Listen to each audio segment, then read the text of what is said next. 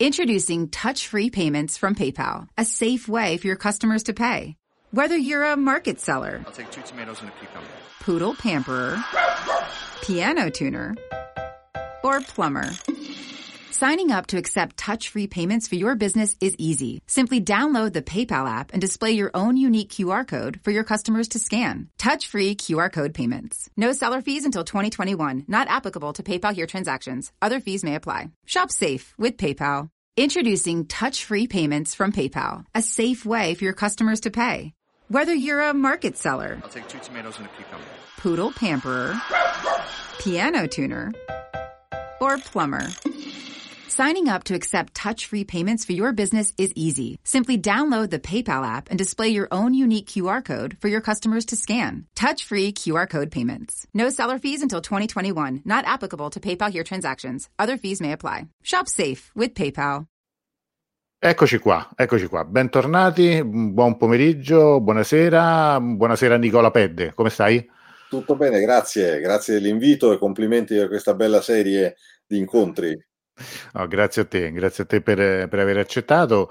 Come è andata tutta questa tua fase, eh, diciamo, mh, fase 1, fase 2, fase 3? Immagino hai dovuto rallentare un po' tutti i tuoi viaggi, i tuoi spostamenti per lavoro?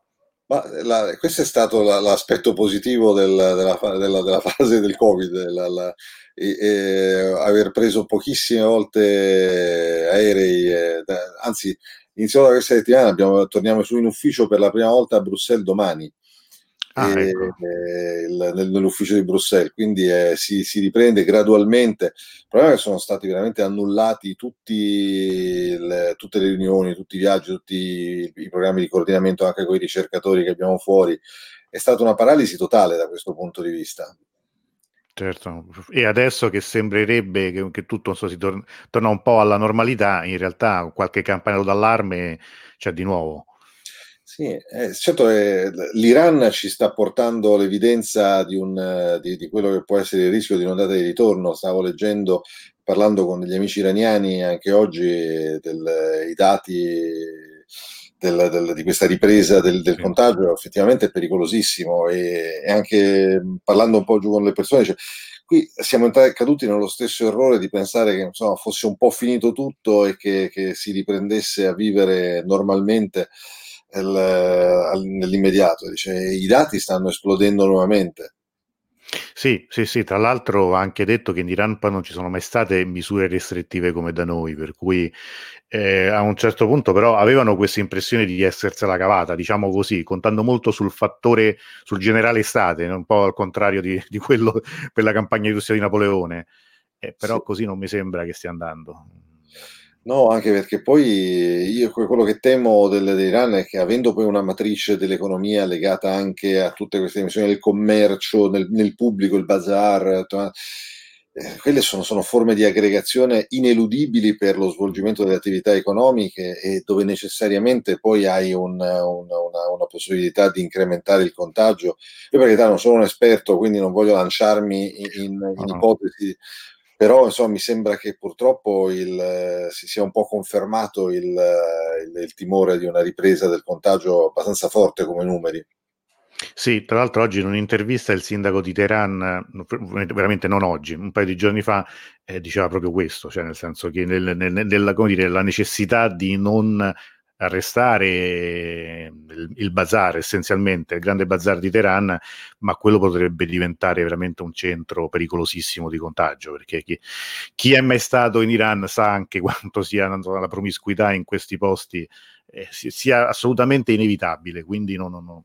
è un bel dilemma, è un bel problema. Eh, scusa, io non, non ti ho presentato, ovviamente probabilmente non, non ne hai bisogno, nel senso che credo tutte le persone collegate ti, ti conoscono, ti hanno ascoltato, leggono eh, i tuoi articoli, le tue analisi, è direttore is- dell'Istituto of eh, Global Studies, eh, analista, uno dei, dei più grandi esperti del Medio Oriente e di Iran. Quindi salutiamo un po' mh, un- i nostri amici qui, tra l'altro Marwa sempre da- da- da- dal Cairo ci, ci segue sempre tutti- tutte le volte, eh, Atefe, Francesca, Marianna, Giusi, Cristina, il nostro buon Camran che è il nostro veramente, eh, come dire, è, è, il nostro Basigi, adesso si offende perché ho chiamato Basigi, però è sempre, sempre molto attento anche Franco. Eh, altre fra nostre amiche dice la regione più importante per cui non c'è stata una quarantena è sempre stata la situazione economica, con gli embarghi non si potevano permettere, dicevano. Anche questo immagino che in parte sia vero, cioè nel senso che indubbiamente il fatto che, che sia un'economia pesantemente no, colpita da questa situazione. È un moltiplicatore anche questo. Certo, certo. Allora, io a questa diretta ho dato un titolo, come dire, un po' come i vecchi film di Nina Vermeuller, nel senso che è un po' chilometrico, perché ho cercato di farci stare dentro due grandi temi che poi di fatto, eh, come mi spiegava Nicola, sono, sono, molto intrecciati tra loro, cioè da una parte il pensiero strategico eh, del, della, de, iraniano e, e in, un, in, una tua analisi su un paio di numeri fa di Limes, tu dicevi appunto le quattro stagioni del pensiero strategico, quindi adesso magari poi brevemente vedremo quali sono queste quattro stagioni. Dall'altro il, ehm, il futuro di una classe politica che, come dire, è molto più eh, incerto e anche molto più composita questa, questa, classe politica di quello che in genere, di come in genere la rappresentiamo qua eh, in Italia, anche all'indomani delle ultime elezioni. Quindi io partirei un attimo da, dalla situazione internazionale, se sei d'accordo. Certo. Cioè, in questo momento sembra un paese estremamente solo ed estremamente, come dire, alle prese con un dilemma molto forte. Come uscire da questo isolamento? Sì, in realtà è un ripetersi della storia da questo punto di vista. L'Iran è sempre stato un paese solo e paradossalmente era solo anche prima della rivoluzione, era solo anche con, con lo Shah. Aveva dei grandi alleati più forti, eh, c'era un, chiaramente un, una, una, matrice di interesse in, in questa alleanza, soprattutto con gli Stati Uniti e con Israele, ma la solitudine strategica e la solitudine generale del, del, paese era evidente. L'Iran eh, aveva una sua sfera di inimicizie regionali che sono in un certo qual modo eh, ancora oggi qua e là con qualche differenza identificabili nel contesto del regionale, eh, anzi forse oggi almeno ha qualche specifico alleato in più rispetto al passato aveva la difficoltà di, di, di, poter essere accettato in quanto tale, in quanto attore legittimo e eh, quindi essere riconosciuto come attore legittimo, era semplicemente temuto. Essendo armato fino ai denti, avendo lo stato dell'arte, della tecnologia militare americana e quant'altro, era temuto. Ma lo abbiamo visto, l'Iraq tradì l'Iran e gli accordi di Algeri in un batter d'occhio con la, con la rivoluzione e, e più o meno fecero tutti così ed è qui che secondo me si innesca uno dei, dei, dei, dei, principali elementi nella definizione di quel pensiero strategico di cui parlavamo per il titolo, il, l'esperienza della guerra Iran-Iraq, l'esperienza del, di questo forte sentimento di tradimento, di accerchiamento e tradimento non solo sul piano bilaterale con l'Iraq, ma sul piano globale questa è una delle cose che secondo me eh, gli europei, gli americani, ma anche gli arabi non hanno mai capito eh, pienamente quanto il, eh, l'esperienza della guerra Iran-Iraq sia stata vissuta in Iran come un, eh, non solo una minaccia esistenziale per, per l'Iran stesso, ma anche come una componente globale di attacco, di tradimento al paese e quindi una, una dimensione che non era semplicemente espressa dalla, dall'aggressività di Saddam Hussein, ma era espressa dall'intero contesto regionale, dai principali alleati, eh, ex alleati occidentali occidentali e quindi una sorta di guerra globale contro la neonata Repubblica Islamica. È in questo contesto che è maturata la concezione di, di quel pensiero strategico che, pur attraverso una serie di evoluzioni, è, eh, ha resistito sino ad oggi ed ha resistito sulla necessità di, eh, di non contare su nessuno di essere consapevoli del fatto che eh, l'Iran è solo e, e, e, deve cavarsela da solo in, in qualsiasi circostanza. E, e, questo secondo me è uno dei punti più, più importanti da questo punto di vista nella, nella, nella costruzione di questo pensiero. Poi lo, lo, vediamo nella sua articolazione più, più, più, più certo. completa. Come, come, certo, mm, direi che anche perché c'è un, forse anche un passaggio, no? Cioè, diciamo, fino a che eh, gli americani non mettono eh, gli stivali sul campo in Medio Oriente, cioè con la guerra, con la guerra in, con le varie missioni, le guerre del Golfo e poi soprattutto con la guerra in Afghanistan e poi la caduta de, del, di Saddam Hussein in Iraq, è una situazione che poi cambia perché all'improvviso l'Iran si, si trova anche in una dire, circondata in questo, in questo, caso da un unico attore, cioè da, appunto da, da forze militari americane. Sì, io infatti quell'articolo che citavi, che ho scritto per l'IMES, delle quattro stagioni titolo non mio. Di, di... so, infatti me ne sono pentito subito dopo che l'ho citato perché ricordavo che il titolo suonava in effetti un po' strano, però...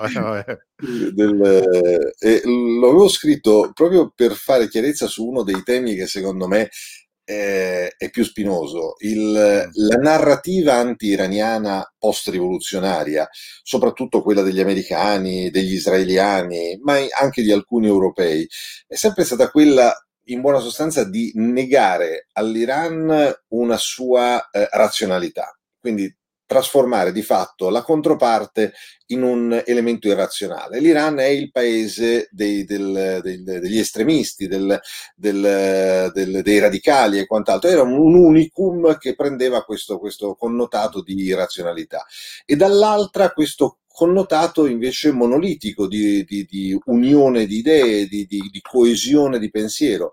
Quindi gli iraniani erano di fatto nel, nella, nell'immaginario collettivo dei fanatici e che erano tutti sostanzialmente d'accordo in un modello organizzativo, militare e quant'altro che l'Iran. Cosa eh, fuori dal mondo, il, il, da, da, anche da un punto di vista logico. Chiaramente l'Iran non solo ha, è un paese, insomma, bene o male, eh, credo che tutti quelli che, che, che sono qui qui collegati lo, lo, lo conoscono eh, eh, anche meglio di me e, e sanno quanto sia eterogenea la, la, la, la, componente ideologica, politica e, e quant'altro, quindi le, le, le, grandi divisioni che hanno sempre interessato il contesto politico, il contesto religioso stesso, non, non, per non entrare addirittura in quello giuridico amministrativo, cioè se, se, andassimo a vedere quello che è il, il, contenzioso che ruota intorno al concetto del velayat faqih, eh, avremo bisogno di, di, di, di, decine di giorni solo per citare tutte le... Solo, solo su quello, dovremmo fare una, un podcast di 10 ore. 10 ore solo su quello, quindi ma l, l, tutto ruota quindi intorno a questa eh, l, molteplicità di posizioni, di, di, di, di espressioni ideologiche e, e, quant'altro. E dall'altra parte c'è invece questa eh, componente fortemente razionale costruita su un pragmatismo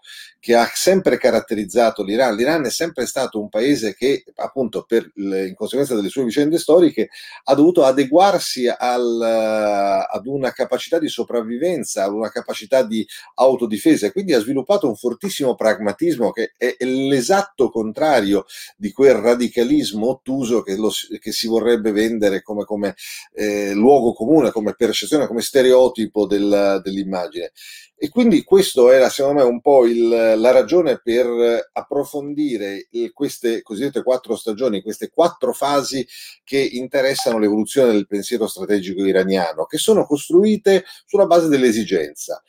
E la prima è quella eh, bellica, quella che nasce con la rivoluzione e immediatamente dopo con l'esperienza della guerra Iran-Iraq, dove l'Iran si trova ad avere ancora lo stato dell'arte della tecnologia militare, ma non è più in grado di mantenere questo strumento in efficienza. Quindi c'è una guerra, è stato attaccato, c'è una linea del fronte molto estesa che interessa tutto il paese, ci sono piloti bravissimi, ci sono aerei modernissimi, manca tutta la catena logistica, manca tutta la catena di mantenimento del, del, della, della capacità di sopravvivenza delle forze armate. E qui c'è una prima fase che è quella appunto della sopravvivenza, del cercare di mettere insieme i pezzi così come sono, nel modo più assoluto, con un pragmatismo assoluto per cercare di reggere l'urto del, del, dell'attacco militare e dello sforzo bellico. E qui ci sono una serie di paradossi che già da soli varrebbero la, la, la, la pena per un, per un, libro di, di, di, di storia dedicato solo a questo. Non ci dimentichiamo che i pochi aiuti che arrivano all'Iran nelle prime fasi della guerra sono israeliani, americani e alcuni satelliti dal, dal Vietnam, arrivano dei pezzi di ricambio degli F-5 Tiger e via dicendo, sul mercato del, del, così, del, contrabbando si riesce bene o male a, a, a, rimettere insieme un po' di pezzi sparsi e di capacità. Però ecco, c'è tutta questa fase della sopravvivenza che trova in una figura oggi caduta in profonda disgrazia, anche giustamente da un certo punto di vista, in Bani Sadr, il padre eh, di, di, questa concezione. È Bani Sadr quello che deve organizzare, deve organizzare questa, questa struttura militare e contestualmente deve gestire una trasformazione politica in Iran che chiaramente sempre più lo porta a divergere dall'ala teocratica e lo porterà... Ricordiamo, ricordiamo è il primo presidente eletto primo, della Repubblica Islamica, Hassan Bani Sadr, sì.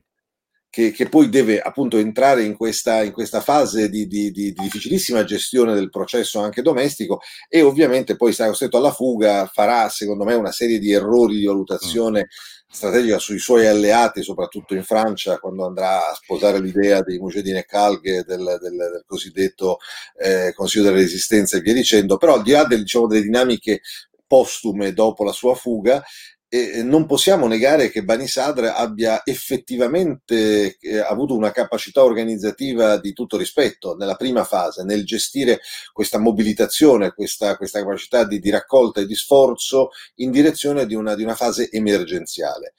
E la fase della guerra è emergenziale, è emergenziale sotto molti punti di vista, anche la creazione del, dell'IRGC, dei Basij, della la, la loro eh, legittimazione sul fronte, è tutto eh, il frutto di un processo emergenziale di gestione che porta l'Iran a stabilizzare il fronte e addirittura a passare all'offensiva, ma che non ha risolto il problema del pensiero strategico, nel senso l'Iran è ancora esposto militarmente alle sue debolezze.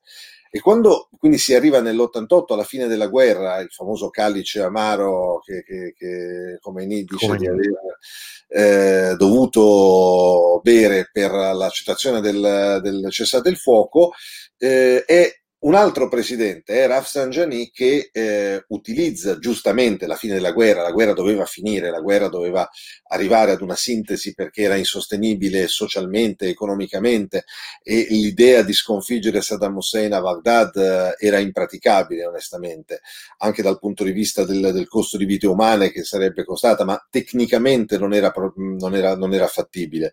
E quindi quando il, la, la, guerra finisce, si riesce finalmente a entrare in questa fase della smobilitazione delle forze armate e in una fase di ristrutturazione dell'economia e delle capacità dell'Iran, contestualmente prende avvio, grazie a Rafsanjani, questa seconda fase, questa seconda fase del pensiero, seconda generazione del pensiero strategico, che è quella eh, che eh, sostanzialmente eh, porta l'Iran a dire dobbiamo adesso strutturare una forte capacità eh, nazionale di, eh, di, produzione. Noi non abbiamo la possibilità, in virtù dell'embargo, in virtù dell'isolamento e quant'altro, di accedere a queste, a queste, a queste armi, a queste tecnologie, dobbiamo diventare sufficientemente capaci all'interno del paese di produrre armi, di mantenere in efficienza il, il, la, la, filiera del, del, dell'industria militare e quindi di essere autosufficienti sul programma di sicurezza. Ed è qui che parte lo sviluppo di questa enorme eh, fase di, di, di, uh, di, ampliamento dell'industria militare iraniana, che è quella che ancora oggi poi rappresenta anche uno dei tasselli forti dell'economia per certi versi anche uno dei tasselli critici, nel senso che è uno del, del, degli elementi meno interessato al cambiamento, meno interessato alla, alla, ad un pragmatismo politico con le forze invece riformiste o comunque meno eh, diciamo conservatrici sul, sul processo di, di, di, evoluzione della politica nazionale, perché chiaramente lo status quo della sopravvivenza di questa componente eh, eh, è strettamente vincolato all'esigenza del bisogno, quindi all'esigenza di una minaccia minaccia. E da questo punto di vista, certo. quindi oggi questo crea da una parte un forte asset sul piano del, della capacità di, di, di, sopravvivenza dell'Iran militarmente, ma anche un forte ostacolo poi allo sviluppo della sua politica estera ed economica. Però facendo un passo indietro, lo sviluppo di questo forte eh, conglomerato industriale, che sarà in larghissima misura poi eh, controllato dall'IRGC, eh, permetterà all'Iran di fare una serie di passi eh, in avanti, in, in, prima battuta per mantenere in efficienza tutto ciò che era stato acquistato all'epoca dello Shah e che ancora veniva utilizzato e che ancora oggi viene utilizzato. Quindi avere la capacità di fare per esempio i check manutentivi fino alla linea D di, mm. di alcune linee di aeromobili. Il, non, non, ci scordiamo che l'Iran mantiene in efficienza, ancora il numero esatto non si sa, però diciamo una quarantina circa di F-14 Tomcat, che per quanto siano aerei di concezione degli anni 60, costruiti negli anni 70 per l'Iran, sono ancora degli aerei straordinariamente capaci. Il radar dell'F-14 Tomcat segue 14 obiettivi contemporaneamente. Di fatto è stato utilizzato anche come una piattaforma AWACS dal, dal, dagli iraniani. Quindi è un, un, aereo ancora straordinariamente efficace e resta in servizio con tutta una capacità manutentiva e di rigenerazione del, del, delle componenti che viene fatta eh, interamente in Iran. C'è stata una forte capacità eh, invece poi eh, di sviluppo autoctono dell'industria militare, transitata attraverso lo sviluppo delle componenti aeree, delle componenti terrestri, ma soprattutto nel corso degli ultimi anni con una forte capacità di sviluppo del programma missilistico e eh, de, di quelle che sono diciamo, le, le, componenti non convenzionali o di, o di, avanguardia, non so, lo sviluppo dei droni, delle tecnologie eh, relative alla guerra elettronica e quant'altro. Quindi l'Iran è riuscito effettivamente con questo processo, chiamiamolo di autarchia del, della filiera militare, a rendersi autonomo rispetto a quello che era il, il forte vincolo e la forte debolezza che aveva creato l'esposizione della guerra Iran-Iraq. E quindi ha creato questa industria militare che oggi è capace di produrre come si dice in gergo, dal, dal laccio degli anfibi al, al, radar degli aerei. E non so se qualcuno di voi ha mai visto il catalogo dell'industria militare eh, iraniana, ma è un tomo di, di, di, di 20 centimetri di, spessore, il, il, quello che raggruppa tutte le imprese iraniane e le, e le varie capacità in tutti, in tutti i settori. Quindi questa seconda fase è passata sull'autosufficienza ha creato questo sistema di, di, di capacità di resistenza del, dell'apparato militare e ha iniziato a mettere i tasselli di quelli che erano gli elementi della sicurezza regionale, che diventeranno invece poi il fulcro, il fulcro della terza generazione del pensiero strategico iraniano, ovvero sia lo sviluppo di una rete di eh, alleati regionali, cosiddetti proxies, mm. che eh, condividono con l'Iran i principi eh, della, della gestione della linea di politica internazionale di sicurezza, si alleano in una sorta di, eh, così, di, di patto regionale di, di, mutua assistenza e soccorso e eh, creano un sistema difensivo che eh, è fortemente basato sulla capacità di proiezione esterna ai confini dell'Iran o comunque dei proxies del, eh, della capacità offensiva degli attori, ovvero sia non è soltanto più la questione di attaccare l'Iran, ma è quello di attaccare l'Iran ed avere come conseguenza una capacità regionale di reazione da parte del paese. Questo è il grande salto in avanti della terza generazione. Perdonami cioè, Nicola, scusa se ti interrompo. Questo, questo, però non era già stato messo in parte in atto anche durante la prima fase, voglio dire, io immediatamente mentre tu parlavi pensavo ad Hezbollah, no? E pensavo al Libano e mi vengono in mente anche sequestri di persona che negli anni Ottanta di fatto furono usati anche come deterrente da parte de, de, dell'Iran per la trattativa sulle armi, parliamo ovviamente de, degli anni ancora della guerra. Sì, fu però molto estemporaneo il, mm. l'alleanza con Hezbollah cioè, o comunque con la componente sciita libanese addirittura pre-rivoluzionaria. Amal, eh, insomma c'è, sì, c'è tutta la storia prima. Amal, quindi eh, c'è un, un, un, legame di lungo, di lungo di lunga tradizione e, e che era legata a, ad una strutturazione della, della, capacità di collaborazione legata al caso, legata agli episodi. Non c'era un vero e proprio progetto strategico dietro, non c'era ancora la creazione di una vera capacità di sinergie di una vera capacità di, di, di, di poter interagire al, attraverso una, una, una, pianificazione, una codificazione. Oggi la struttura di questa alleanza lo ha dimostrato l'esperienza in Siria, lo ha dimostrato l- l- la-, la, capacità espressa nella lotta contro lo Stato islamico e quant'altro, è frutto di una eh, organizzazione molto ben strutturata, molto ben pianificata e, e, e, anche molto ben rodata dal punto di vista militare.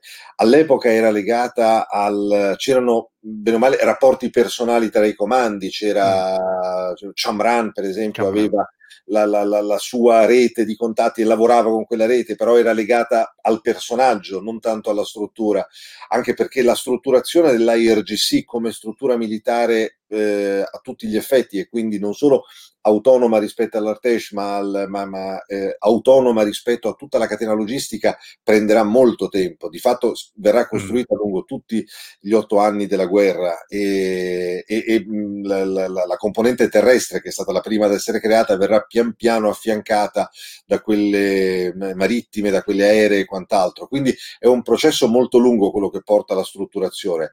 Verissimo che ci sono state esperienze di collaborazione anche prima, quello assolutamente è, è, è, c'è stato, è documentato e anzi è parte della storia comune, ma era parte di, un, di un'esperienza più estemporanea, non di un, di un, vero e proprio concetto strategico.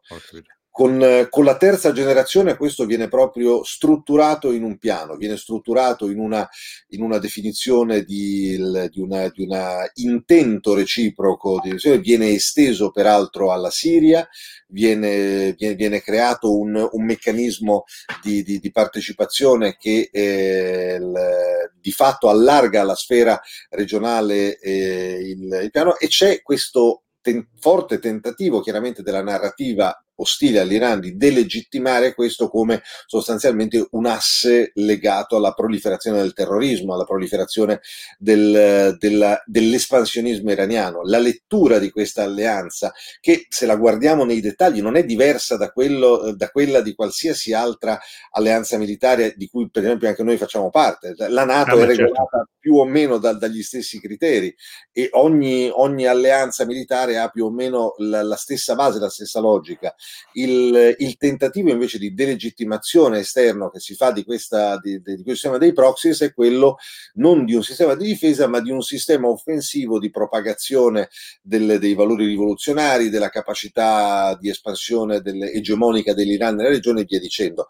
È chiaramente un tentativo per creare intorno a questo sistema dei proxies una complessiva visione di, eh, di estensione di quel appunto, criterio dell'irrazionalità e del, del radicalismo che eh, deve caratterizzare lo stereotipo sull'Iran. Certo, questa, sistema... terza gener... Scusami, per questa terza generazione che anni, che anni siamo quando, quando diciamo, c'è questo passaggio? la terza generazione il, inizia a strutturarsi come, come mh, mm, organizzazione vera e propria il, all'indomani del, del, della prima guerra del Golfo con la forte crisi militare in Iraq, con l'intervento militare americano, la, la, quando la, la, capacità militare americana nella regione inizia a strutturarsi in modo più articolato con l'apertura delle basi non solo nel Golfo Persico ma anche in Asia centrale, quindi con la diffusione di una eh, presenza militare più estesa, la percezione iraniana diventa sempre più eh, fortemente legata all'idea del, del, del, dell'essere circondati, dell'essere eh, l, l, l'obiettivo reale della politica americana. Questo è giusto o sbagliato che sia, è sempre stato il pensiero degli iraniani. Tutta questa presenza americana nella regione è funzionale al controllo dell'Iran. Mm le operazioni in Iraq e in Afghanistan sono funzionali al controllo e, e alla, alla, alla, deterrenza contro l'Iran, cosa che non è del tutto campata per aria dal punto di vista della, della, per quanto alcune operazioni siano state compiute indipendentemente, il fatto che queste operazioni abbiano anche forte, un forte connotato di, di, di interesse sull'Iran è, è assolutamente vero. E quindi l'Iran ovviamente percepisce questo come un potenziamento della capacità americana nella regione e consapevole del fatto che per quanto autonomo nel, nel, prodursi le armi e mantenere in efficienza il proprio esercito non può competere con quello degli Stati Uniti, crea questo sistema della terza generazione fortemente basato sulla deterrenza ovvero sia una deterrenza interna ed esterna. La deterrenza esterna è data dal sistema dei proxies, quindi dagli alleati regionali, cioè, colpire l'Iran vuol dire attivare una catena di reazioni nell'intera regione. Cioè, il prezzo che si paga per un attacco all'Iran lo si paga su scala regionale. E dall'altra parte una capacità di resistenza interna basata sostanzialmente sullo sviluppo e sulla strutturazione in modo diverso dei basic. Cioè, i basic diventano l'elemento della resistenza interna, l'elemento capillare sul territorio che eh, in occultamento o in, eh, in assetto da, da combattimento regolare costituisce il baluardo Guarda. di difesa di, una, di, un tentativo di invasione terrestre. Quindi, Quindi potremmo, for- dire, potremmo, dire, che IRGC, cioè quello che noi oggi stiamo chiamando così, in questa diretta abbiamo sempre chiamato i pass da run in modo insomma, piuttosto generico, sarebbero più invece orientati per una funzione all'esterno mentre i basigi all'interno. Sì, diciamo che la, la componente dell'IRGC ha una... Eh, allora, innanzitutto qui c'è una, una, differenza strutturale dal punto di vista giuridico-costituzionale. Mm. L'IRGC, a differenza dell'Artesh, è creato non per la difesa dei confini, della, della, ma per eh, la difesa della rivoluzione. rivoluzione islamica. Quindi ha un mandato. Introducing touch-free payments from PayPal, a safe way for your customers to pay. Whether you're a market seller, I'll take two tomatoes and a cucumber. poodle pamperer, piano tuner, or plumber. Signing up to accept touch-free payments for your business is easy. Simply download the PayPal app and display your own unique QR code for your customers to scan. Touch-free QR code payments. No seller fees until 2021. Not applicable to PayPal here transactions. Other fees may apply. Shop safe with PayPal. Introducing touch-free payments from PayPal, a safe way for your customers to pay. Whether you're a market seller, I'll take two tomatoes and a cucumber. poodle pamperer, piano tuner, or plumber. Signing up to accept touch-free payments for your business is easy. Simply download the PayPal app and display your own unique QR code for your customers to scan. Touch-free QR code payments. No seller fees until 2021. Not applicable to PayPal here transactions. Other fees may apply. Shop safe with PayPal. Che travalica il, certo. diciamo, l'elemento geografico. E, e nella difesa dei valori rivoluzionari e dei principi rivoluzionari, quindi struttura la sua organizzazione in difesa di quello che è eh, l'impianto eh, normativo, giuridico e politico della Repubblica Islamica dell'Iran. Al suo interno ha inglobato quella che prima era una struttura esterna, che era quella del generale Soleimani, la, la, la Quds Force, che è un, un, una struttura creata per operazioni estere, per operazioni speciali che è una sorta di, di unità di forze speciali con, con, una sua autonomia anche sul piano dell'intelligence e quant'altro, che è quella attraverso qua, la quale opera all'esterno del paese. E, e, poi c'è la però anche la componente dell'IRGC in teoria potrebbe operare in un conflitto all'esterno del paese e, e, e, quindi avere un ruolo attivo in questo, rientrando però in un framework costituzionale diverso rispetto a quello dell'Artesh. Dal punto di vista invece della, della capacità di difesa, il, Basij, che sono anch'essi una forza di proiezione militare in caso di attacco, quindi potrebbero and- essere impiegati come lo sono stati in Iraq durante la guerra in Iraq, hanno eh, in, in, in, una condizione di equilibrio politico e militare, hanno la funzione di rappresentare un forte deterrente ad ogni ipotesi di invasione terrestre. La strutturazione molto capillare del Basij sul territorio ha una, una funzione un po' quella, diciamocelo francamente, che era la, la, la, la gladio nostrana, ah, cioè certo. di avere una capacità stay behind, di resistenza interna che nel caso di invasione da parte di un paese terzo cade in occultamento ma è capace di creare una rete di resistenza tale da scoraggiare poi l'intervento militare. Ed è una struttura che anche qui, riferita all'Iran, assume immediatamente un connotato eh, eh, demoniaco. e invece è espressione di un principio di, di, di, deterrenza militare che adottano bene o male tutti quanti.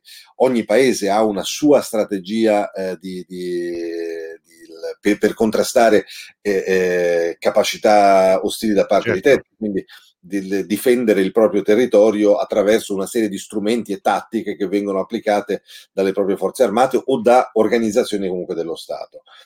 In questa struttura però la, quello che cambia in Iran è eh, la consapevolezza di essere eh, non in grado di competere con un attore come gli Stati Uniti e quindi di dover portare il piano della deterrenza su un, eh, su un gradino più elevato e quindi innalzare il prezzo di un, di, un, di un, potenziale conflitto e quindi scoraggiare nei confronti del, del, della comunità internazionale l'iniziativa ostile nei confronti dell'Iran. E anche qui c'è, secondo me, da sottolineare un aspetto importantissimo. Tutta questa concezione è basata su un criterio squisitamente difensivo. Mentre la lettura che noi abbiamo di questa concezione militare iraniana all'esterno è letta volutamente o, o non volutamente come una, eh, con un criterio totalmente offensivo. Questo è il grande paradosso del, del pensiero strategico iraniano nella sua interpretazione.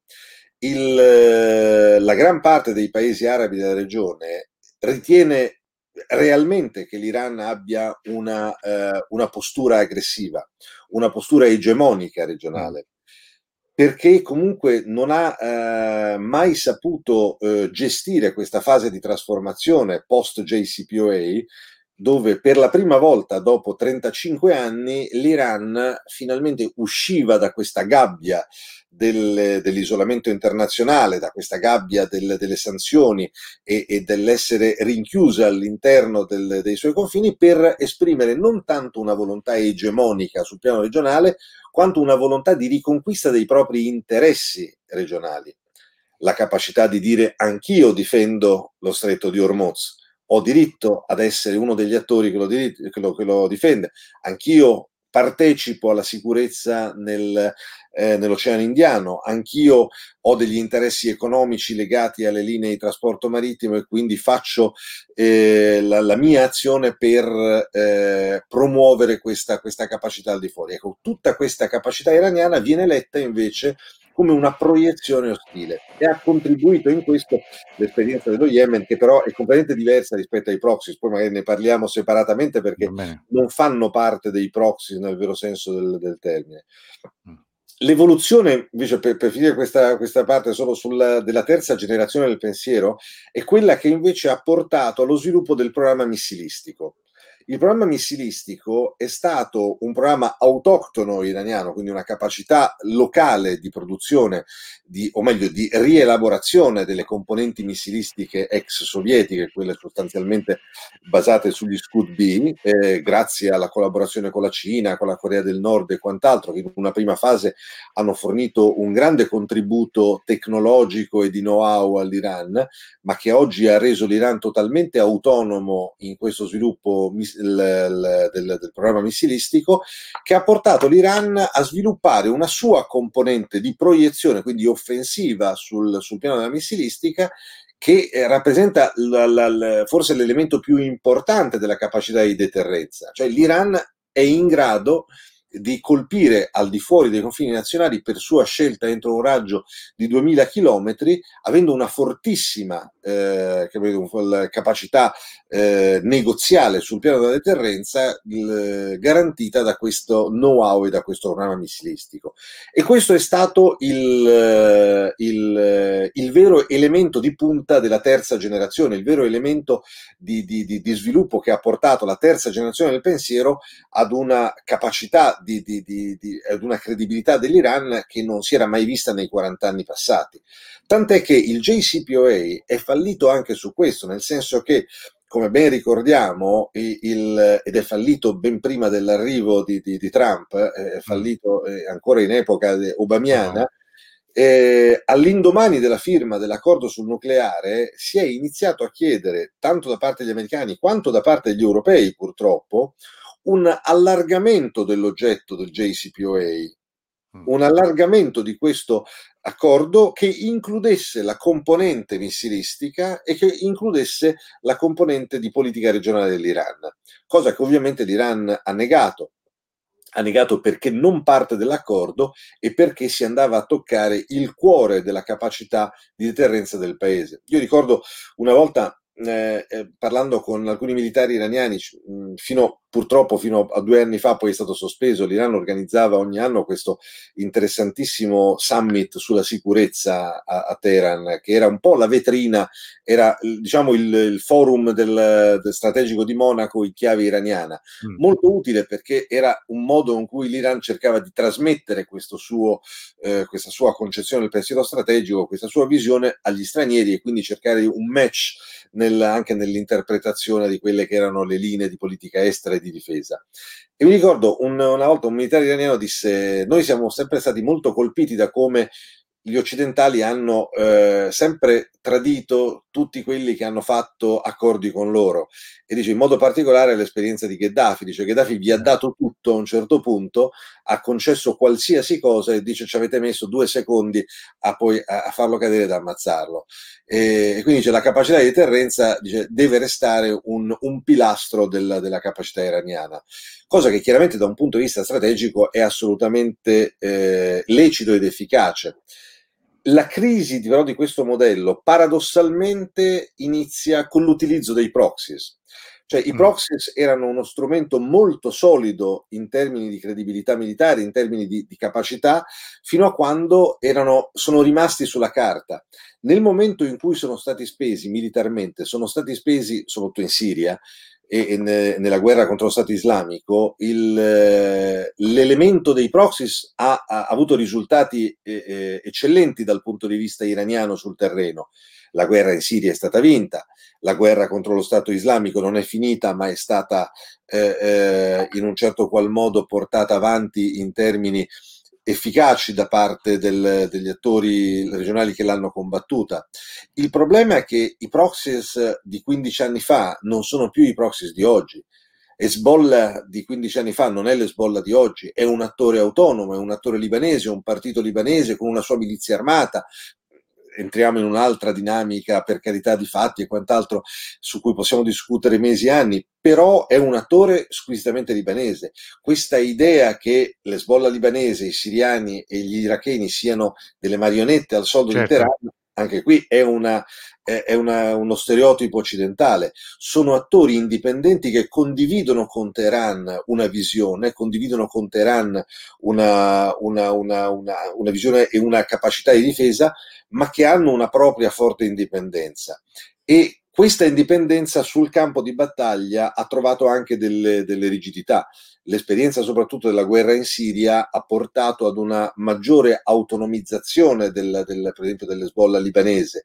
Mm. L'Hezbollah libanese si è anche lamentata del, del, ruolo iraniano e siriano in una prima fase del conflitto, soprattutto quando dicevano dal loro punto di vista, giustamente, dice noi siamo, stiamo affrontando non solo uno sforzo logistico enorme, l'Hezbollah libanese ha portato quasi 7.000 combattenti nel, contro il, le, le, componenti che erano entrate sul territorio siriano e alcune di queste, insomma, non, non, ci dimentichiamo che tra eh, i cosiddetti eh, eh, diciamo, liberatori del, della Siria c'erano gente del calibro di Jabhat al-Nusra, insomma non, non era proprio l'espressione dei valori democratici occidentali certo. di cui parliamo e queste organizzazioni avevano uh, iniziato a minacciare apertamente il Libano, c'erano delle infiltrazioni all'interno del territorio libanese lungo la linea di Calaimun, il, c'erano infiltrazioni nei campi palestinesi di Tiro e Sidone, quindi per il Hezbollah libanese questo è stato veramente un, una fase di grave pericolo e di grave sforzo sul piano militare. E quindi mentre in una prima fase i siriani soprattutto si occupavano più di eh, dare la caccia agli oppositori di Bashar al-Assad più che al, a, a, ai, ai jihadisti, chiaramente c'è stata una reazione e queste frizioni hanno cambiato il sodalizio. Da questo punto di vista il sistema dei proxies non è più quello di 15 anni fa. Tant'è che il cosiddetto quarto modello, e con questo finisco, della, della, della generazione eh, del, del pensiero strategico iraniano, ritorna ad essere un modello più interno rimangono i proxy, c'è questo sistema di alleanza, è sempre presente sul terreno, ma è più debole rispetto al passato. L'esperienza bellica lo rende più debole, lo, rende, lo, ha, lo ha indebolito e lo ha in un certo qual modo cambiato. L'Iran quindi oggi deve tornare a contare molto di più eh, rispetto al passato solo su se stesso.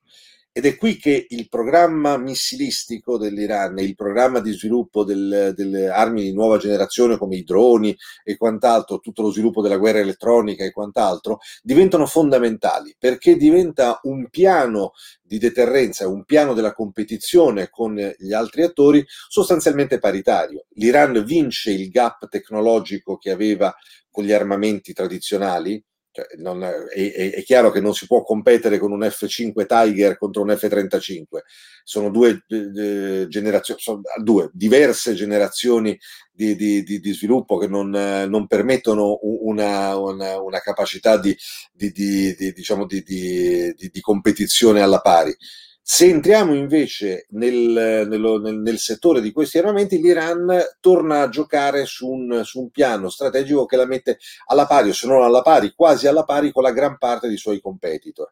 E quindi questa concezione del, della visione strategica diventa fondamentale ed è per quello che il programma missilistico è non negoziabile per l'Iran perché il programma missilistico rappresenta effettivamente l'unica vera carta spendibile in questo momento per eh, creare un sistema efficace di deterrenza. E queste componenti del sistema industriale di avanguardia sempre più diventeranno il, la, diciamo, l'assicurazione dell'Iran contro il, la, la, diciamo, l'ipotesi di un'aggressione. L'Iran eh, quindi eh, eh, poi eh, la, la, non so se ci sono domande ho visto sì, sì, sì. Poi, adesso, adesso li leggiamo diciamo, ha, è entrato quindi per, per concludere il, questa, questa, fase è entrato in questa fase di, di, di, deterioramento dei rapporti con gli Stati Uniti di collasso del JCPOA è andato in una eh, postura politica creata in una prima fase dall'attendismo, quello che è stata questa visione per un anno di attendere e vedere che cosa succedeva nella regione. Vedendo che non solo non succedeva niente, ma che si deteriorava ulteriormente il contesto e vedendo che c'è oggettivamente un tentativo soprattutto a guida saudita, di eh, creare un fronte anti-iraniano esteso nella regione, un fronte che paradossalmente include Israele, in un modo o nell'altro si è creata una capacità di sinergia che politicamente, non socialmente, non ideologicamente, riesce ad includere Israele all'interno di questa sinergia anti-iraniana. Molto debole perché la gran parte di questi paesi è caratterizzato poi da contesti sociali dove Israele rappresenta ancora il nemico storico che fu nelle, nelle guerre degli anni 60 e 70, quindi improponibile in termini di modello politico e sociale spendibile. Però il, dal, dal punto di vista della della, della, capacità eh, militare eh, si è creato effettivamente un sodalizio arabo-israeliano. E questo chiaramente ha innescato un, un, meccanismo da parte dell'Iran che ha portato ad una eh, proattività anche sul piano militare nella regione del Golfo Persico.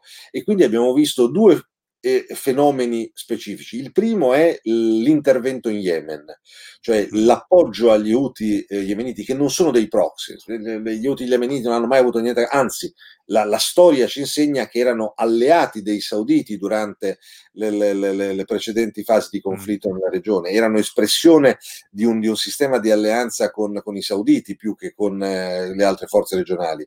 L'Iran ha approfittato di questa combinazione di forze per eh, intervenire in quel contesto con una minima spesa che ha avuto risultati enormi.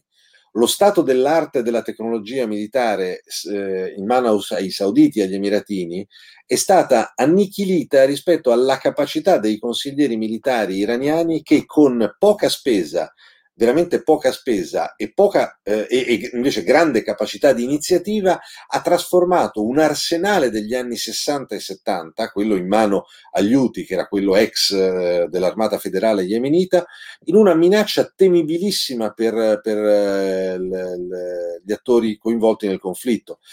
Non ci dimentichiamo che eh, vengono operati lanci di, di, di missili d- ben in profondità dal territorio saudita che hanno colpito i principali aeroporti e le città del, del, dell'Arabia Saudita. Sono state colpite unità navali sofisticatissime nel, a Bab el-Mandab nel, nel Mar Rosso. Quindi una capacità offensiva che ha trasformato la guerra in Yemen nel, nel Vietnam saudita e in, in questa debacle dove eh, in un modo o nell'altro passerà secondo me la, la, linea degli Emirati che è quella di una nuova partizione, quindi di fatto di eh, riandare in direzione di una partizione del paese. E dall'altra invece c'è una proiezione sul Golfo che mai dichiarata ovviamente da parte dell'Iran, ha fatto, eh, diciamo, si è trasformata attraverso alcune operazioni simboliche quella contro gli impianti eh, petroliferi sauditi e quella contro il, le navi eh, nel largo delle coste degli Emirati Arabi Uniti, e in operazioni simboliche dal, dal basso costo anche di impatto militare, ma che hanno dato un'idea del fatto che eh, qualsiasi ipotesi di confronto nel Golfo Persico sarà un confronto che comporterà un coinvolgimento degli attori regionali e avrà quindi un prezzo da pagare che interesserà a tutti. È stato, secondo me, molto interessante soprattutto quando gli iraniani mai, mai, ammesso agli iraniani ovviamente, hanno colpito alcune petroliere sia all'interno del Golfo Persico ma sia all'esterno, sui terminali di carico degli Emirati sul, sull'Oceano Indiano, per far capire che non c'è bretella che tenga di, di, di raccordo sull'esterno del, del paese la capacità di proiezione di colpire questi obiettivi è regionale. E quindi questo ha portato a questa situazione in cui il, la, la, capacità dell'Iran di proiettare la sua eh, eh, capacità di deterrenza o la sua capacità di credibilità militare eh, è arrivata a un punto di confronto. Ed oggi siamo in una fase pericolosissima perché le tensioni nella regione, questa escalation anche con questi ultimi eh, episodi che eh, sono a mio avviso riconducibili a, a, delle, a, delle, così, a delle, operazioni di, di, di, di cyber war contro le, le, installazioni iraniane, portano nuovamente la soglia sul piano di, un, di uno scontro.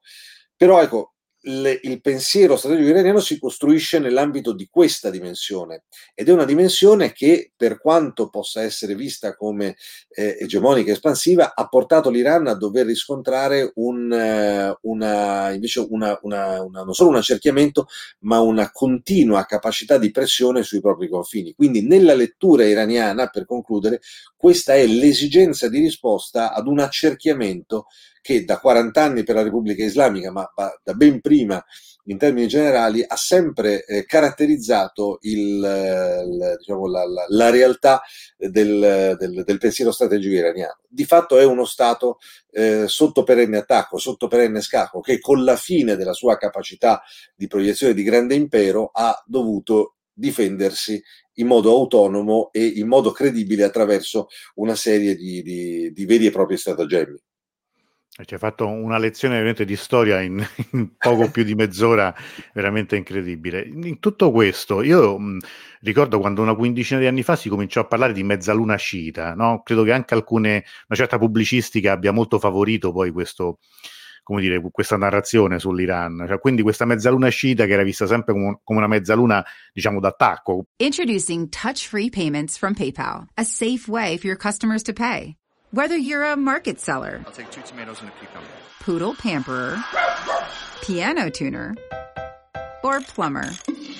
Signing up to accept touch-free payments for your business is easy. Simply download the PayPal app and display your own unique QR code for your customers to scan. Touch-free QR code payments. No seller fees until 2021. Not applicable to PayPal here transactions. Other fees may apply. Shop safe with PayPal. Right now, switch your family to T-Mobile and get four lines for $25 a line with AutoPay and 5G access included on America's largest 5G network. So don't wait. Get unlimited and nationwide 5G access for the whole family for just $25 a line. Visit a T-Mobile store or T-Mobile.com today. Plus taxes and fees. Customers may notice lower speeds and further reduction if using over 50 gigs a month due to data prioritization. Video at 480p. Unlimited while on our network. Qualifying credit and 4 plus lines required. Capable device required for 5G. Coverage not available in some areas. Some uses may require certain features. See T-Mobile.com. pronta a mangiarsi il Medio Oriente forse chissà anche, anche l'Europa. Io quando tu parlavi prima del programma missilistico sui nostri quotidiani si vede sempre come dire il raggio d'azione di questi missili iraniani dicono potrebbe colpire l'Europa occidentale sinceramente insomma non capisce nemmeno perché l'Iran dovrebbe mettersi a fare la guerra adesso all'Europa occidentale non, non, non, non lo so. Però insomma va bene. Questo è per dire quello che poi pubblicano in, in genere anche molti nostri eh, quotidiani molti nostri presunti analisti si lanciano spesso in, in discorsi di questo tipo. Per non rubare tempo invece ai nostri amici io vorrei leggere un paio di domande che ci sono qui e passiamo direttamente o quasi all'altra parte del, del discorso, cioè più, più politica interna. Parisacqui scrive: In un articolo scritto da lei sulla rivista Limes del mese di gennaio, lei sostiene che gli ultimi eventi hanno in parte compromesso l'approccio riformista o comunque antisistema dei giovani iraniani. A quali eventi si riferisce? In che modo ha tratto queste conclusioni? Poi la domanda prosegue. Intendo questa parte dell'articolo intitolato Iran largo ai giovani, la percezione esterna all'Iran di una gioventù integralmente riformista e antiregime alimentata spesso da una diaspora ormai non più in grado di leggere i mutamenti sociali nel paese è quindi fallace. Il voto espresso nelle più recenti tornate elettorali mostra che la maggioranza dei giovani tende a esprimere posizioni riformiste o comunque antisistema, ma gli ultimi eventi hanno in parte compromesso tale approccio. Ma l'idea che io mi sono sempre fatto nel, sulla, su questa cosiddetta terza generazione iraniana, questa enorme, grande generazione del, del, che, che, che, abbraccia poi alla fine quasi il 75% della, della popolazione e che sia sempre stata un po' tirata per i capelli da una parte e dall'altra, cioè ognuno vuole eh, assumere o, vuole cercare di, di, di eh, assumersi la paternità di questa generazione trascinandola da una parte o dall'altra. Ed è una generazione che eh, secondo me ha iniziato invece a, a, non voler avere una paternità, non voler avere una, una radice riconducibile a, a, così, a categorie ben definite la, diciamo, la vulgata occidentale è che tutti i giovani iraniani sono antisistema, sono, vogliono, sì, probabilmente la maggioranza ha una, anzi sicuramente la maggioranza ha una visione fortemente riformista. Che cosa questo voglia dire poi in termini politici, secondo me va un po' qualificato, va un po' eh, eh, diciamo elaborato, perché eh, altrimenti si cade in questo stereotipo del giovani iraniani che eh, sognano X, Y, Z, lo Shah, cose del genere, dove insomma me si cade anche un po' in, in alcune interpretazioni che sono eh, erronee. Dall'altra parte c'è eh, una componente, soprattutto la diaspora iraniana nel, in Nord America, che cerca anche qui di lanciare una, un, una serie, di proporre una serie di categorie con le quali ormai l'Iran non si identifica più nel modo più assoluto, non ha più alcun punto di, di contatto. Ricordano per certi versi le, le, stesse categorie che la comunità del, della diaspora iran- italiana in America ogni tanto cerca di appioppare all'Italia. sono proprio dinamiche che onestamente sono lontane anni luce rispetto al, a, a, alle dinamiche interne al paese.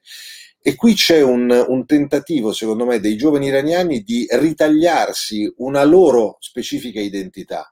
A me aveva fatto impressione quando nelle precedenti, non le ultime di quest'anno le elezioni parlamentari, nelle precedenti elezioni parlamentari e presidenziali c'è stata una sorta di chiamata alle armi della diaspora iraniana negli Stati Uniti dicendo boicottate la dittatura, boicottate il regime, non andate a votare. E c'è stata una levata di scudi degli iraniani, cioè io vivo qui, io voto perché vivo qui, devo esprimere ciò che viene a, a, a governare questo paese. È facile dirlo da Los Angeles, non andare a votare, è facile dirlo da, da, da, da qualsiasi altra capitale quando poi eh, il, la, la, la, la, vita quotidiana è nostra qui. E c'è stato un, un, un afflusso un, confermato insomma, dal, dai numeri elettorali notevoli. Complice il programma di, di Rouhani, la, la, popolarità di Zarif, molti elementi hanno contribuito a questo, però c'è stato un ritorno elettorale molto forte, una risposta molto forte da questo punto di vista.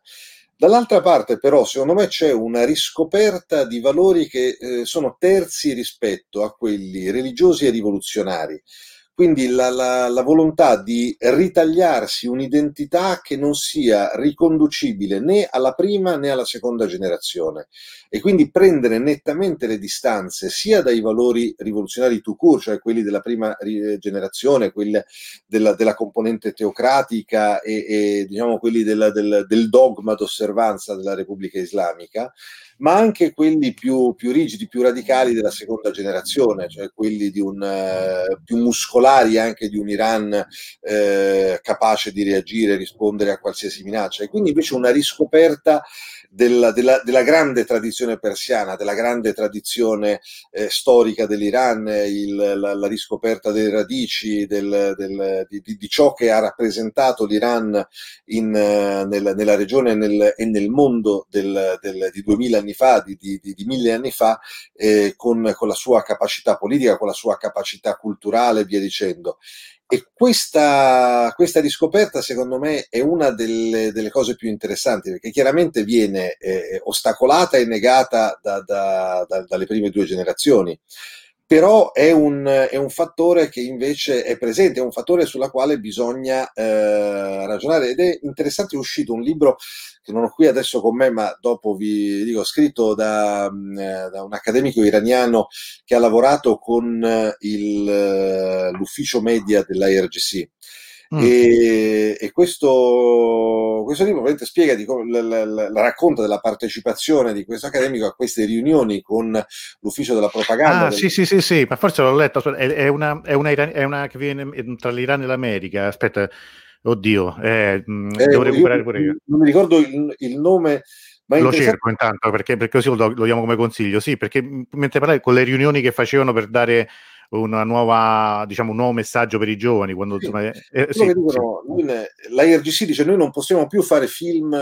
costruiti secondo questi modelli eh, narrativi, modelli di comunicazione che avevamo dieci anni fa, vent'anni fa. Cioè, I giovani non li vanno manco a vedere, non, non li ascoltano, non li vedono, le, li rifiutano. Dobbiamo costruirli sui loro modelli e i loro modelli sono costruiti su questi nuovi hanno un'identità terza rispetto a noi, hanno un'identità terza rispetto alla prima generazione e dice, dice dobbiamo andare in direzione di questi modelli per avere un, una capacità di appeal. E in un certo qual modo facendo così trasformano i valori della seconda generazione mutuando quelli della terza che è secondo me il processo più interessante oggi in, eh, all'interno del paese. È, un, eh, è, il, è il, processo di, più, più, dinamico dal, dal, punto di vista della trasformazione. È Iran Reframed?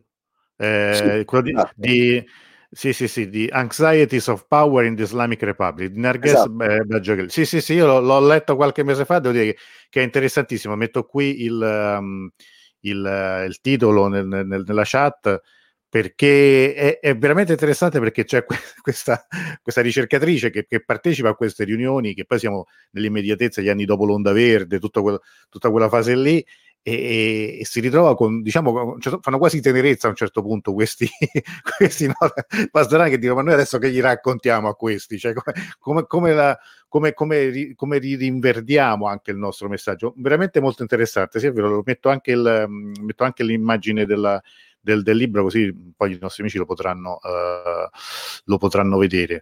È un bel lavoro, quello. è interessante anche come è costruito il libro, è, è stato fatto sì. molto bene e risponde sì, sì, secondo me pienamente a, a, questa esigenza, nel senso che questo dibattito è effettivamente presente all'interno del, della seconda generazione, nel, nel, come eh, gestire la fase di transizione, come eh, bene o male c'è secondo me uno dei, dei, dei, diciamo, dei, grandi tabù oggi della società iraniana ecco è quello, Ecco, lo, metto, lo, lo, metto, lo, metto, qui, così i nostri amici. Intanto, intanto ci si vede tutti e due, lo lascio qualche minuto.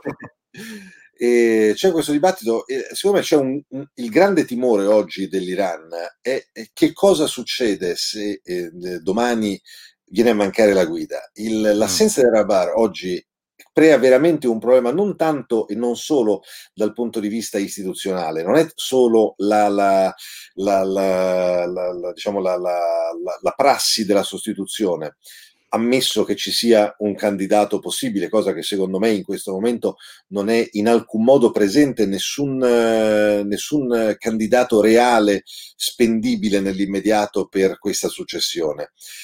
E non è stato preparato un candidato come fu invece preparato Khamenei. E quindi è mancato anche questo processo all'interno. Quindi oggi effettivamente un'ipotesi di questo tipo creerebbe un, un problema molto, molto grave, anche perché eh, vorrebbe dire da un punto di vista istituzionale dover gestire attraverso questo comitato che è previsto dalla Costituzione la transizione del potere che di fatto non ha limiti temporali, quindi potrebbe andare avanti anche anni. E a questo punto bisognerebbe conciliare in modo immediato ed efficace due narrative, la narrativa rivoluzionaria di prima generazione e la narrativa post-rivoluzionaria, che è un, un qualcosa che spaventa molto il, le, le istituzioni in questo momento. E quindi la creazione di una capacità di, di, di, raccordo con la terza generazione viene effettivamente sentita come un'esigenza, come una, una, una, una urgenza per eh, limitare quelli che potranno essere le, le difficoltà e, e, gli ostacoli che una situazione di questo tipo potrebbe andare a generare. E, e, da questo punto di vista, secondo me, quindi ci sono forti spinte in avanti, ci sono delle forti eh, capacità innovative, ma ancora siamo in uno stato totalmente embrionale di, di, di, di questo processo.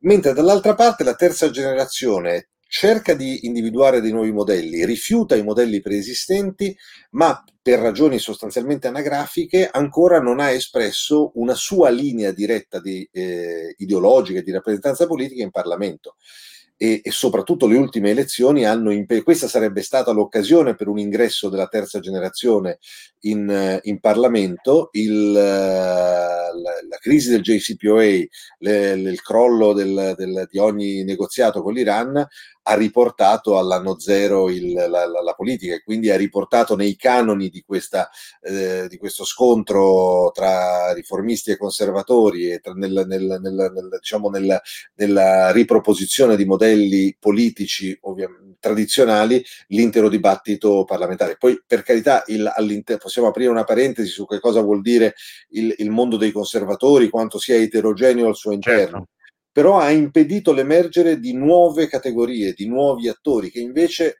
se avessimo dato seguito agli accordi con, con l'Iran, se avessimo permesso uno sviluppo, probabilmente in queste elezioni avrebbero visto per la prima volta entrare gli esponenti di terza generazione e quindi avremmo visto finalmente l'emergere di una nuova componente politica, di una nuova componente intellettuale, ideologica e quant'altro che sicuramente sarebbe stata quantomeno utile a ravvivare il dibattito. Eh, hai anticipato in parte un, domanda, la risposta a questa domanda, che Cameron si chiede se eh, che il post guida suprema dovremmo aspettare un governo guidato dai Pasdaran tipo egiziano, visto pure la simpatia della guida verso questi ultimi con tutte le loro attività economiche contrarie alla Carta Costituzionale. Eh, sì, anche qui mh, io su, su, quando si parla di IRGC di Pasdaran eh, tendo sempre a, a dire che anche all'interno dell'IRGC eh, ci sono profonde differenze, grandi visioni contrastanti. Non ci dimentichiamo che il riformismo è stato creato mm. all'interno dell'IRGC e sono esponenti dell'IRGC i principali promotori di quel eh, forte, eh, diciamo, eh, diciamo, sforzo politico che poi si, eh, con Khatami eh, assumerà il, la, la, diciamo, la, la, fisionomia del riformismo. Quindi l'idea che l'IRGC sia una struttura totalmente dedita solo ed esclusivamente al supporto delle forze ultraconservatrici dei propri interessi, secondo me va limata eh, all'interno dell'IRGC ci sono componenti, anche perché l'IRGC non è soltanto la struttura militare e non è soltanto la struttura dell'industria militare. L'IRGC è un vastissimo eh, ambito di interessi. Di fatto il sistema all'egiziana in un certo qual modo c'è già. Il controllo da parte dell'IRGC di diverse componenti del sistema industriale ed economico del paese è già presente, quindi sotto quell'aspetto eh, siamo già eh, in una fase di forte capacità. Introducing touch-free payments from PayPal, a safe way for your customers to pay. Whether you're a market seller, I'll take two tomatoes and a cucumber. Poodle pamperer, piano tuner, or plumber. Signing up to accept touch-free payments for your business is easy. Simply download the PayPal app and display your own unique QR code for your customers to scan. Touch-free QR code payments. No seller fees until 2021. Not applicable to PayPal here transactions. Other fees may apply. Shop safe with PayPal.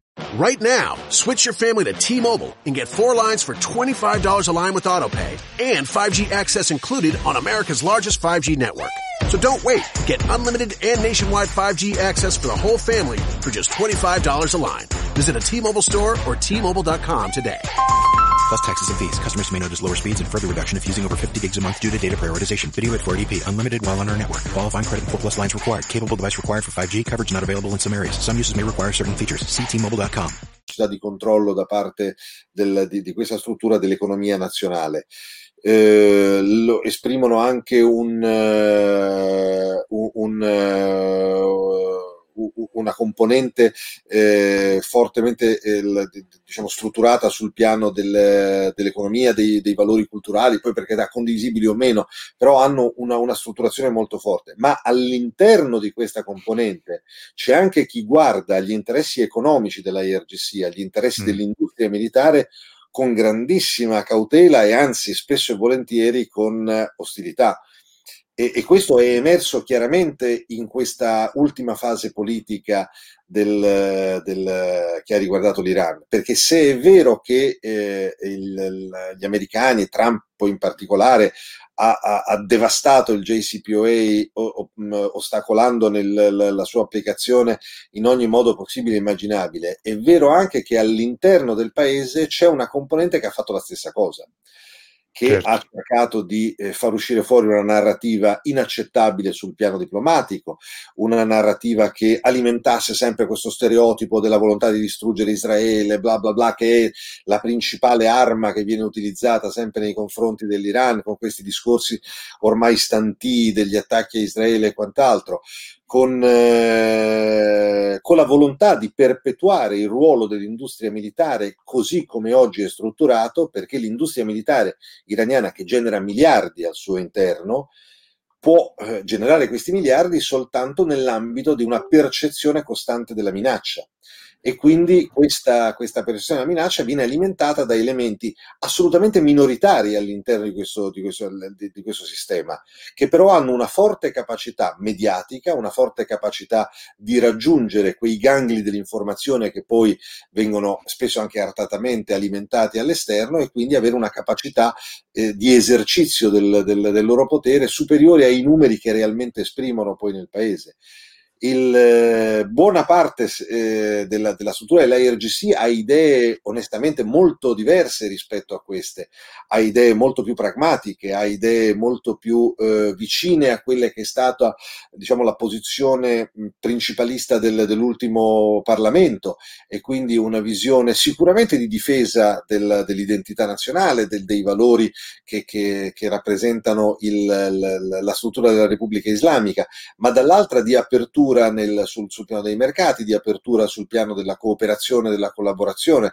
Ci sono stati delle, delle, degli episodi significativi, non ultimo la figura del, del generale Soleimani. Generale Soleimani è la persona che più pragmaticamente di ogni altro ha gestito questa, questo, questa strategia, questo rapporto e non, eh, non è un mistero per nessuno non era esattamente diciamo, il, il, eh, simpatico a molti all'interno anche dell'IRGC, il generale Soleimani. C'era una linea di contrasto con l'ex comandante eh, generale del, dell'IRGC evidente, era, più volte si era entrati su, su, in posizione di aperto contrasto tra loro, c'era anche un tentativo di screditarlo all'interno dicendo che questa sua popolarità conquistata sul campo in Iraq era funzionale ad ambizioni di tipo personale sul quant'altro. Quindi l'IRGC, eh, per riassumere la cosa, non è un, ele- un, elemento monolitico e soprattutto non è quell'elemento di fanatismo e di aggressività che invece costituisce purtroppo lo stereotipo che lo caratterizza al di fuori.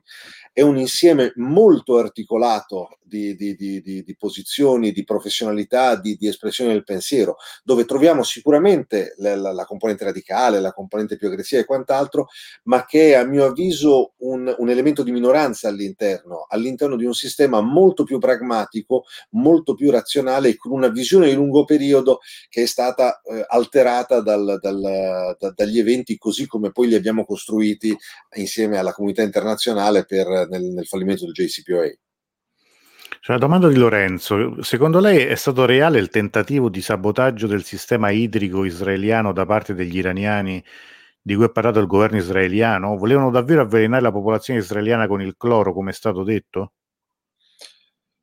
Allora, innanzitutto entriamo nell'ambito di un'operazione eh, che è talmente segreta, de, de, sicuramente io non ne sono a conoscenza, ma eh, al di là di questo io tenderei a escludere categoricamente qualsiasi ipotesi eh, relativa all'avvelenamento o quant'altro il, eh, questo rientra nello stereotipo della narrativa israeliana, della narrativa di percezione del, del, dell'Iran. L'Iran deve rappresentare nella narrativa, peraltro di una parte del, di Israele, perché neanche Israele è monolitico, eh certo. una parte degli israeliani eh, rappresenta il boogeyman, il, la minaccia esistenziale e la minaccia esistenziale ovviamente qual è? È quella che eh, tende a, a rappresentare il, la, la, la, l'eradicazione, le, le, così, diciamo la, scomparsa dello Stato di Israele dalla faccia della terra. E questo è il messaggio che deve essere lanciato per rendere esistenziale la minaccia che rappresenta l'Iran.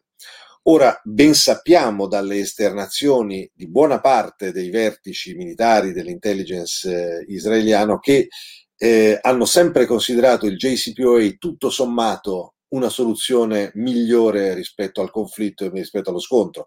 Non era certamente la loro preferita, non, non avrebbero voluto che il JCPOA fosse eh, stato raggiunto perché apriva ad una legittimazione dell'Iran da parte della comunità internazionale, questo gli israeliani non lo vedevano di buon occhio, però ritenevano, eh, a, a, a ragione perché sono comunque degli esperti e sanno eh, combattere le guerre che combattono, sapevano che il JCPOA avrebbe eh, ridotto fortemente il, eh, la capacità, la carica, la componente eh, diciamo, eh, radicale del, del, dell'estremismo iraniano, avrebbe portato ad una necessaria normalizzazione degli atteggiamenti e, e delle relazioni con la, non, non, con Israele chiaramente, ma con la regione, riducendo quindi drasticamente il, il rischio di un confronto.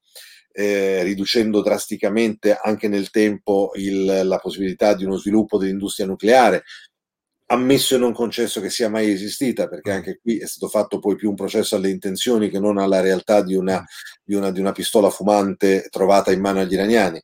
Però tutto questo rappresentava diciamo, un margine di garanzia anche per gli israeliani. È la componente di Netanyahu, del Likud, che ha trasformato l'Iran in questa visione, che è quindi quella che alimenta sempre questa visione del, dell'Iran come minaccia eh, realmente esistenziale. Quindi se è stata condotta un'operazione di sabotaggio, cosa possibile, eh, perché questa è la nuova frontiera, lo sta subendo l'Iran oggi in questo momento con gli attacchi che ha subito, perché sono eh, con ogni probabilità degli attacchi cibernetici quelli che hanno provocato queste, queste, questi incidenti.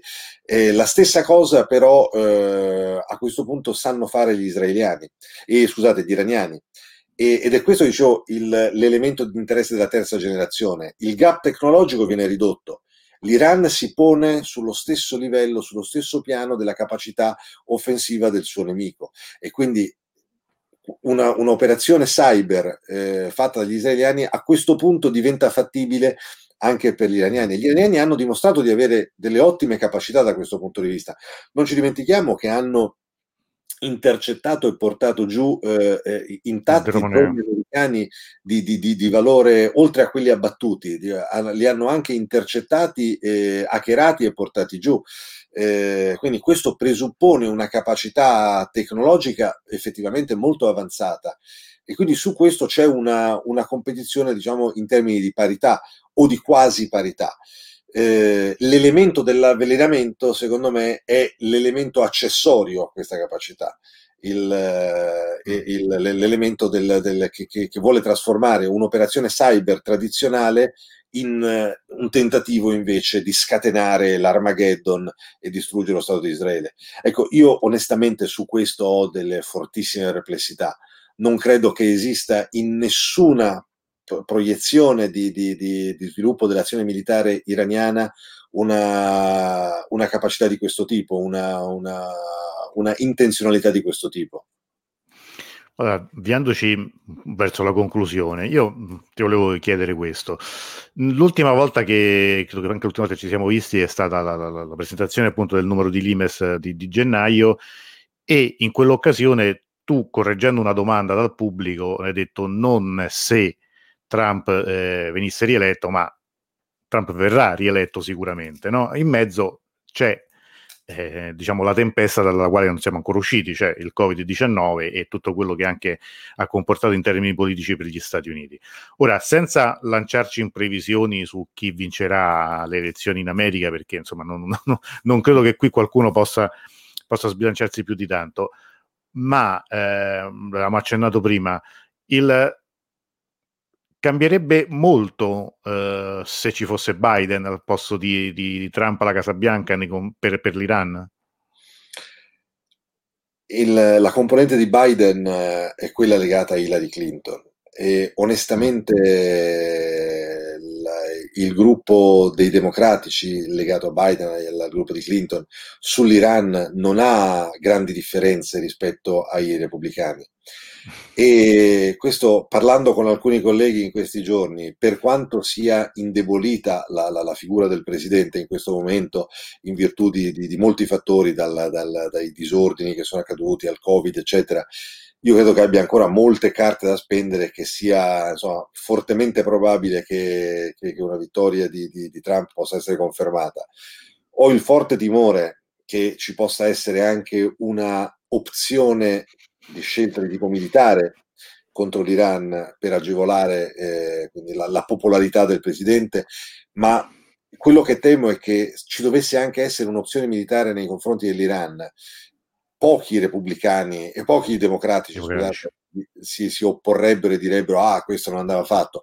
Purtroppo eh, quel, il vero problema della politica americana nei confronti dell'Iran è che da 40 anni si nega la legittimità della controparte ha ragione o meno da dal punto di vista degli americani, perché anche gli iraniani non hanno mai capito l'errore dell'ambasciata americana, non hanno certo. mai capito eh, il, che, che, cosa questo ha comportato nella percezione da parte del, del, dell'America e l'occupazione, la presa in ostaggio dei, dei diplomatici, non, non, sono mai riusciti veramente a comprendere la, la, la magnitudo dell'errore e quindi a fare una mossa per correggerla però questo ha comportato dall'altra parte la negazione totale della legittimità della Repubblica Islamica e questo significa che anche in ambito eh, democratico l'Iran è un, uh, è un nemico, è una, un attore eh, ostile, una, sono pochissime le componenti democratiche interessate ad una, ad una costruzione politica con l'Iran diversa rispetto a quella del, dei, dei repubblicani. Quindi onestamente non mi aspetto nulla da Biden e detto francamente, forse Trump è quello che potrebbe portare ad una sorpresa maggiore, nel senso che mentre a Trump interessa l'aspetto personale della politica.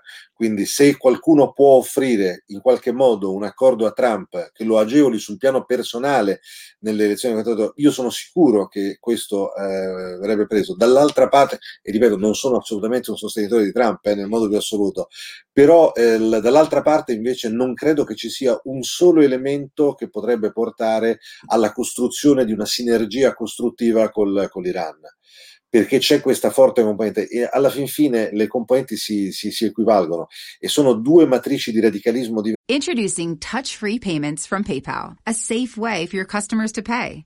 Whether you're a market seller, I'll take two tomatoes and a cucumber. Poodle pamperer, piano tuner, or plumber. Signing up to accept touch-free payments for your business is easy. Simply download the PayPal app and display your own unique QR code for your customers to scan. Touch-free QR code payments. No seller fees until 2021. Not applicable to PayPal here transactions. Other fees may apply. Shop safe with PayPal. Introducing touch-free payments from PayPal, a safe way for your customers to pay. Whether you're a market seller, I'll take two tomatoes and a cucumber. Poodle pamperer, piano tuner, or plumber.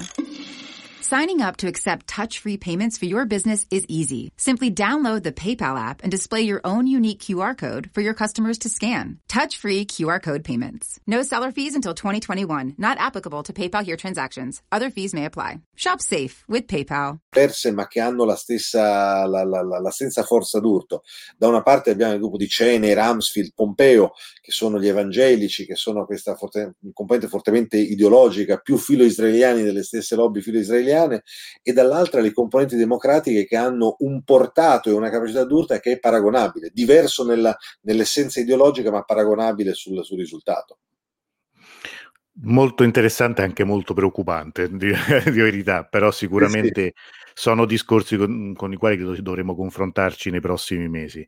Tra l'altro anticipo, qui faccio spoiler, che tra una settimana con Alberto Zanconato faremo una diretta proprio sulla crisi degli ostaggi e da lì questo rapporto tra Stati Uniti e Iran che insomma è fatto più di odio che di amore insomma per quanto poi invece ci sia stato anche amore in passato ehm, solo qualche commento lei là che, che saluto cioè, trovandomi in via Engelob a febbraio subito dopo la missione di colpa della caduta dell'aereo ho visto un pragmatismo militare di 110 lode una cosa molto sì, capisco la, la, la, la, riflessione. Francesco quindi la guerra informatica diminuisce il gap tecnologico molto interessante Michele, eh, Michele ehm, che saluto, anticipa una cosa che volevo dire mentre parlavi. Segnalo che sta per uscire la serie israeliana Teheran su Apple TV, che appunto è questa nuova serie che, che in, in, Israele sta spopolando, che appunto una, una, è una serie televisiva in cui ovviamente l'Iran e Teheran sono visti come dei posti, penso, l'anticamera dell'inferno. Sempre là ci dice che in Iran si dice Ministero dell'Informazione è l'unico ministero a funzionare come un orologio. Eccetera, eccetera. Poi Camarane che dice Sagesard Baradare Shagalast. Il cane, il cane giallo è fratello dello sciacallo, sono tutte e due neoliberisti mangiamondo, qui riferito a, ovviamente a democratici repubblicani americani poi aggiungendo sempre con la solita ironia, con molto rispetto per il cane. Eh. Francesco, quindi quello di Obama era un atteggiamento minoritario tra i Dem. Ecco, questo, eh, questo era, anticipavo questo. Buonasera, come commenterebbe il recentissimo accordo tra Iran e Cina della durata di 25 anni? Eh, Nicola, noi non vogliamo approfittare della tua generosità no, no, eh, quando devi chiudere. È un piacere. Ma è un accordo, in un certo modo è una, una scelta obbligata adesso per l'Iran, cioè quella di cercare una, una, una soluzione al, all'evidente problema sul piano dell'economia e, e quindi cercare di avere un, uh, una, una, capacità di, di, di tenuta dell'economia che, che, dia delle prospettive, soprattutto adesso, perché anche l'Iran avrà una fase post-Covid o comunque mm. durante il Covid di fortissimo ritorno negativo sull'economia, oltre al, a quella già causata dall'embargo, dalle sanzioni e quant'altro. Quindi diciamo che la scelta della Cina diventa un po' una scelta obbligata. Dall'altra parte, lo sappiamo bene, l'Iran eh, con la Cina non è che abbia proprio questa visione idilliaca idilliaca del, dei rapporti con la Cina, quindi è un po' un matrimonio di interessi, un po' come il rapporto con i russi, viene visto più come un matrimonio di interessi. I cinesi peraltro non hanno da offrire a, a Teheran eh, quello che Teheran cerca sul piano tecnologico e, e, quindi possono offrire una componente di interesse che è quella economica, possono eh, tenere eh, diciamo, viva la, la, la, la, matrice dell'economia iraniana, ma hanno forti limiti e soprattutto la Cina non è una onlus, non fa questo certo. per, perché eh, l'Iran è, è, bello e buono, lo fa perché vuole acquisire controllo sui porti, controllo su queste linee di, di, di, di trasporto del, del, della via della seta, che chiaramente hanno un prezzo, hanno un prezzo economico, hanno un prezzo eh, anche giuridico che onestamente credo che sarà la fase 2. Sarà interessante vedere come l'Iran andrà a tradurre questi accordi di massima in accordi specifici, perché i cinesi tendono a, a, a chiedere una capacità di controllo delle infrastrutture su cui poi operano che eh, da un punto di vista giuridico costituzionale l'Iran non è in grado di, di, di, di poter dare. Mm. La Costituzione iraniana sostanzialmente è l'antitesi del programma della Via della Seta. Quindi come questa collaborazione potrà strutturarsi sul piano pratico dal punto di vista cinese lo andremo a vedere nel, nel corso del prossimo futuro. Quindi annuncio interessante, annuncio molto importante, come si andrà a strutturare nel, nel pratico dovrà essere visto secondo me nel corso del, dei prossimi mesi e non ci dimentichiamo che ci sono sempre stati ostacoli sotto questo aspetto nella gestione iraniana. Ricordo solo quello brevemente, vi ricordate quando l'Iran chiese ai russi di portare gli squadroni aerei per l'utilizzo uh-huh. in, in Siria? Dopo una settimana c'è stata una crisi parlamentare di cui ancora eh, ci, ci, si leccano le ferite eh, in Iran. Quindi sono tutti elementi eh, estremamente sensibili del, del, sistema e che devono essere poi commisurati alle reali capacità del, del, del sistema di poterli attuare. Io in, conclusione volevo farti vedere prima un tweet che era uscito oggi di un, di uno, un analista americano, ehm, irano-americano, un confronto tra eh, due pagine, due, due vignette di, di, distanza di cinque anni. Questo era Canun nel 2015, no? l'indomani dell'accordo, eh, dell'accordo sul nucleare, e qui è Zarif che è Arash Kamangir, c'è il personaggio leggendario dello Shahnameh, quindi il grande, grande ideatore della politica iraniana, no? il grande momento de- del successo massimo di Zarif, e questa è la stessa figura, però su Ebtekar, un'altra rivista, è oggi, che, che, è il segno della sconfitta, che è un po' come dire, così, così va il mondo, e così anche credo questo personaggio cui comunque mh, bene o male ci siamo abituati in questi otto anni ad avere a che fare, no? proprio se non sbaglio pochi giorni fa, ieri o l'altro ieri è stato ospite anche dell'ISPI su una, un incontro telematico, ma immagino la mia battuta, la considerazione che mi veniva alla fine di quella diretta era che tra, a breve avremo ci dovremo confrontare, dovremo assistere a ben altri personaggi rispetto a Zarif. Cioè, il prossimo ministro degli esteri iraniano credo che sarà molto diverso da Zarif. E io ho il, il timore che Zarif eh, a breve diventerà il parafulmini ecco. di tutti i fallimenti e quindi sarà il, il, collettore di tutte quelle rimostranze che poi andranno a tradursi in conseguenze ovviamente sulla, sulla sua reputazione, sulla sua eh, capacità politica e quant'altro. Io mh, ho il timore che Zarif pagherà colpe non sue, eh, un prezzo molto alto per, eh, per, per, questa evoluzione e che questo a breve sarà un po' il, diciamo, il, il capro espiatorio del, del, della politica iraniana. Già in, già in, Parlamento giorni fa è stato oggetto di critiche molto violente, di un attacco, di un attacco anche verbale molto molto duro. Abbiamo visto, non, è stato insomma uno spettacolo abbastanza impressionante. Allora, prima di salutarci di ringraziare ancora Nicola Ped per questa interessantissima chiacchierata, chiacchierata, una lezione che ci ha dato veramente di cui ti siamo molto grati. Eh, io volevo ricordare l'appuntamento di dopodomani, ci vediamo dopodomani, chi vorrà ovviamente, cambieremo mh, totalmente argomento perché con Daniela Meneghini parleremo di un libro eh, per ragazzi, l'Anfora, un libro di Ushang Moradi Germani e in generale dei libri persiani per bambini per gli anni 70 e 80. Comunque sarà anche questo un discorso molto politico perché vedremo come anche la storia era raccontata nei libri per bambini prima e dopo la rivoluzione, la, la storia iraniana. Quindi sarà molto molto interessante. Chi vorrà ci vediamo quindi venerdì sempre alle 18.30. Io ti ringrazio ancora Nicola. Grazie, no, grazie, grazie, a te, grazie a voi, a tutti quanti e, e ancora veramente complimenti per questa eccezionale iniziativa che hai organizzato con questi incontri, veramente notevole. Complimenti davvero. Grazie Nicola, e speriamo poi magari ecco, di, di rivederci anche come dire devi su eh, prima o poi ci siano di nuove occasioni che usciamo da questa situazione e comunque l'intenzione è di proseguire anche con incontri di questo tipo in modo insomma più strutturato dopo l'estate e sicuramente io farò di tutto per riaverti come, come, come ospite per, per sentirti, per ascoltarti di nuovo. Grazie davvero, grazie davvero, grazie a tutti. Grazie a tutti e buona serata. We begin today's meditation with a few sipping exercises to remind us a little treat can go a long way. So pick up your McCafe iced coffees, close your eyes, and deep sip in. And deep satisfaction out. Ah. Take a treat retreat at McDonald's. Right now, get a McCafe iced coffee in any size and any flavor for just 99 cents until 11 a.m. Price and participation may vary. Right now, switch your family to T-Mobile and get four lines for $25 a line with AutoPay and 5G access included on America's largest 5G network.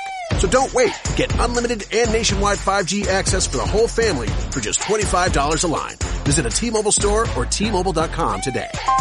Plus taxes and fees. Customers may notice lower speeds and further reduction if using over 50 gigs a month due to data prioritization. Video at 480p. Unlimited while on our network. Qualifying credit and 4 plus lines required. Capable device required for 5G. Coverage not available in some areas. Some uses may require certain features. See T-Mobile.com. Indeed.com.